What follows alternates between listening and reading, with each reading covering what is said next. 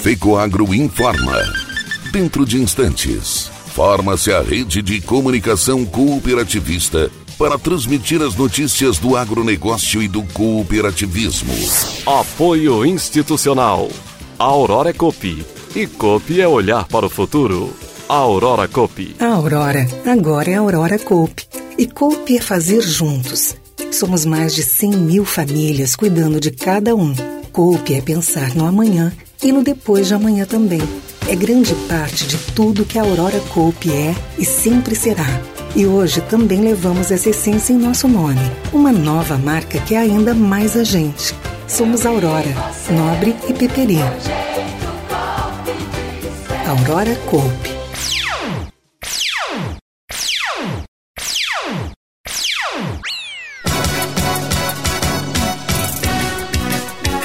Ex-secretário da Agricultura de Santa Catarina, deputado Moacir Sopelsa, eleito presidente da Assembleia Legislativa. Polícia Civil de Santa Catarina instala órgão para combater crimes no setor do agronegócio. Alô, amigos, eu sou Renê Roberto e estou começando mais um programa Agronegócio Hoje. Jornalismo Rural Diário da FECOAGro para os cooperados do campo e da cidade. Agricultor em época de elevação dos custos de produção e escassez de fertilizantes, o caminho é aumentar a produtividade para não perder lucratividade. Fertilizantes especiais com tecnologias de ponta aumentam o rendimento na lavoura. A linha nobre de adubos da Fecoagro assegura maior produtividade na mesma área. Os fertilizantes nobre atendem a todas as culturas. O Cooper Animais e o Cooper Pasto são produtos diferenciados que ajudam você a economizar. Peça nobre na sua cooperativa. Tenha garantia Fecoagro.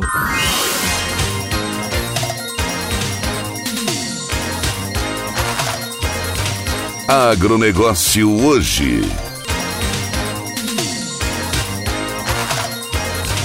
Hoje é segunda-feira, 7 de fevereiro de 2022, começando a semana. E essas são as notícias. O estado de Santa Catarina está preparado para combater crimes do agronegócio e promover a segurança no meio rural. A criação do Centro de Apoio Operacional de Combate aos Crimes contra o Agronegócio, COAGRO, da Delegacia de Polícia Virtual de Repressão aos Crimes contra o Agronegócio Deleagro e do Núcleo de Inteligência do Agronegócio Nintiagro, ativados oficialmente nesta semana durante a abertura do 23º Itaipu Rural Show em Pinhalzinho, trouxe tranquilidade para o setor. As estruturas estão instaladas junto à Diretoria de Polícia de Fronteira em Chapecó. A iniciativa do governo de Santa Catarina e da Polícia Civil foi festejada pela Federação da Agricultura e Pecuária do Estado de Santa Catarina, FAESC, que desde 2017 pleiteava a criação de uma unidade de polícia civil especializada no combate a crimes contra o agronegócio. A medida também atendeu um anseio da Organização das Cooperativas do Estado de Santa Catarina, OSESC, do Sindicato da Indústria de Carnes e Derivados no Estado de Santa Catarina, Sindicarne, da Associação Catarinense de Avicultura, ACAVE, do Instituto Catarinense de Sanidade Agropecuária e Casa, da Cooperativa Central Aurora Alimentos, Aurora Cop, e de outras entidades e empresas do setor. Para o presidente da FAESC, José Zeferino Pedroso, a delegacia especializada no agro e os demais órgãos oficializados nesta semana representam uma grande conquista para o setor que é penalizado há anos com prejuízos enormes causados por furtos e roubos nas propriedades rurais do Estado. O vice-presidente da Federação da Agricultura FAESC, Elori Barbieri, acredita que a iniciativa diminuirá muito a criminalidade no campo em Santa Catarina. Afirmou os novos setores da Polícia Civil trarão uma repressão muito forte, já que tem o dever de investigar não somente quem roubou, mas quem está receptando e quem está mandando praticar o crime. Os oito estados que já implantaram a delegacia do agronegócio no país vêm tendo resultados muito positivos. Já o presidente da Organização das Cooperativas do Estado de Santa Catarina, o SESC, Luiz Vicente Suzin, também enfatizou quanto os novos setores da Polícia Civil serão importantes para promover a segurança em toda a cadeia produtiva do agronegócio. Afirmou como cooperativistas, entendemos que a concretização desses três novos setores representam um grande exemplo de cooperação para o segmento. O ato de ativação dos três setores contou com o acompanhamento da vice-governadora do estado, Daniela Cristina Rainer. As estruturas com âmbito estadual foram anunciadas no final do ano passado pelo governador Carlos Moisés, que assinou o decreto autorizando a ativação no dia 27 de janeiro deste ano. Reunião entre Ministério da Economia e representantes dos pequenos agricultores de Paraná, Santa Catarina e Rio Grande do Sul frustrou o setor, disse o vice-presidente da Federação dos Trabalhadores da Agricultura no Rio Grande do Sul, FETAG Gaúcha, Eugênio Zanatti. A expectativa das entidades era de mitigar o impacto da seca nas produções, principalmente de grãos. Segundo a FETAG, são necessários 2 bilhões e 700 milhões de reais para possibilitar aos pequenos produtores o parcelamento por 10 anos do custeio e do investimento empenhados na safra 2021-22. Ainda outros 300 milhões de reais foram solicitados de caráter emergencial para outras medidas de apoio aos agricultores. O vice-presidente Eugênio Zanatti relatou que os produtores esperavam que, após mais de 60 dias desde o pedido de ajuda, após os primeiros danos causados pela forte estiagem nas lavouras do sul do país, o governo federal apresentasse um plano concreto para amenizar as perdas da agricultura familiar. Não foi o que ocorreu. Viemos negociando esta pauta desde o ano passado. A cada dia que passa, a estiagem se agrava e o governo federal não apresenta nada de concreto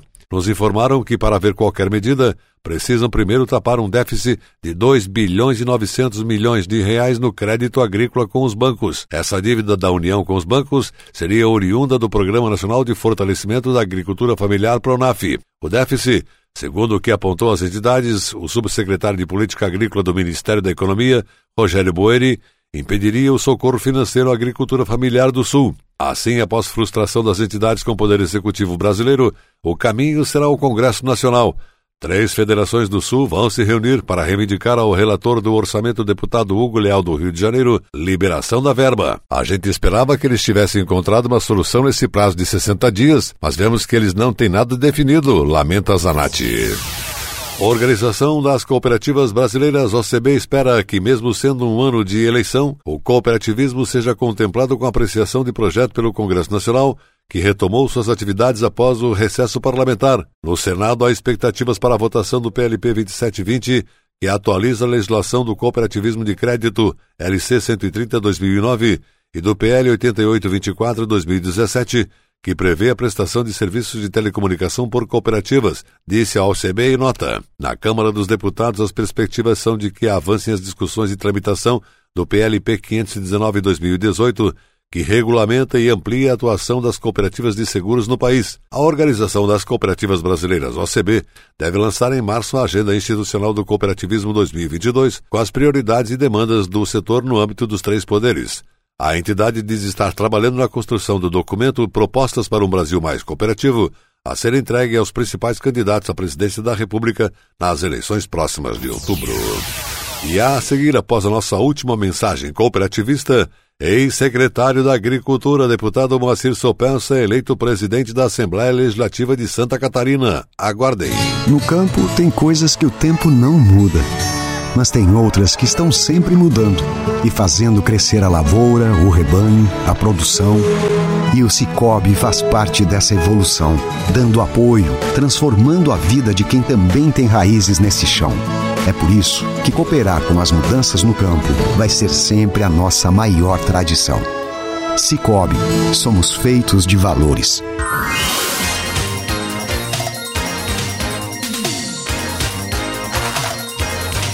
Agronegócio hoje. Estamos retornando pelas emissoras da Rede Catarinense de Comunicação Cooperativista e agora atenção para a última notícia.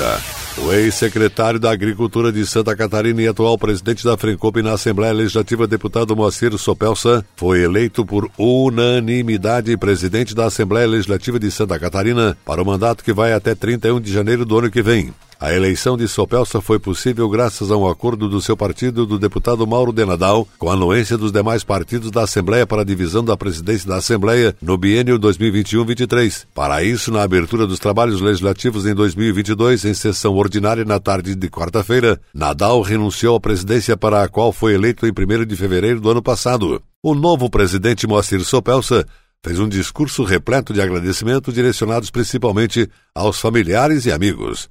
Sopelso também agradeceu um a um os deputados que o elegeram. Ao se referir à sua mãe Diamantina, ao seu falecido pai Faustino e ao irmão Belmiro, se emocionou, prometeu continuar o trabalho da Assembleia Legislativa de bem representar a população catarinense. Vamos trabalhar para que o nosso país possa ser um país mais justo, possa ser um país em que todos possam se sentir bem da vida. Eu venho de família muito humilde, eu venho de, de família de colonos, de agricultores que tem por tradição produzir alimentos, produzir comida. Feliz da família, feliz do pai e feliz da mãe, que pode contar com seus filhos para dar aos seus filhos o sustento com dignidade. Não vai me faltar vontade para construir isso. Nós temos que ter consciência e eu vou, tenho certeza, contar com o apoio de todos os líderes dessa casa e todos os deputados. Nós vamos continuar o trabalho que a casa tem por obrigação fazer. Aqui é a casa das leis, aqui é a casa do debate, aqui é a casa de cada um poder trabalhar as suas ações. Temos divergências de posição, temos diversos partidos políticos. Todos esses partidos têm a consciência de nós fazermos aqui,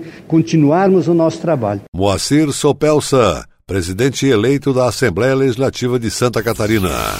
O agronegócio hoje, jornalismo rural da FECOAGro para o homem do campo e da cidade. Fica por aqui, volta amanhã nesse mesmo horário pela sua emissora de preferência. Um forte e cooperado abraço a todos e até lá!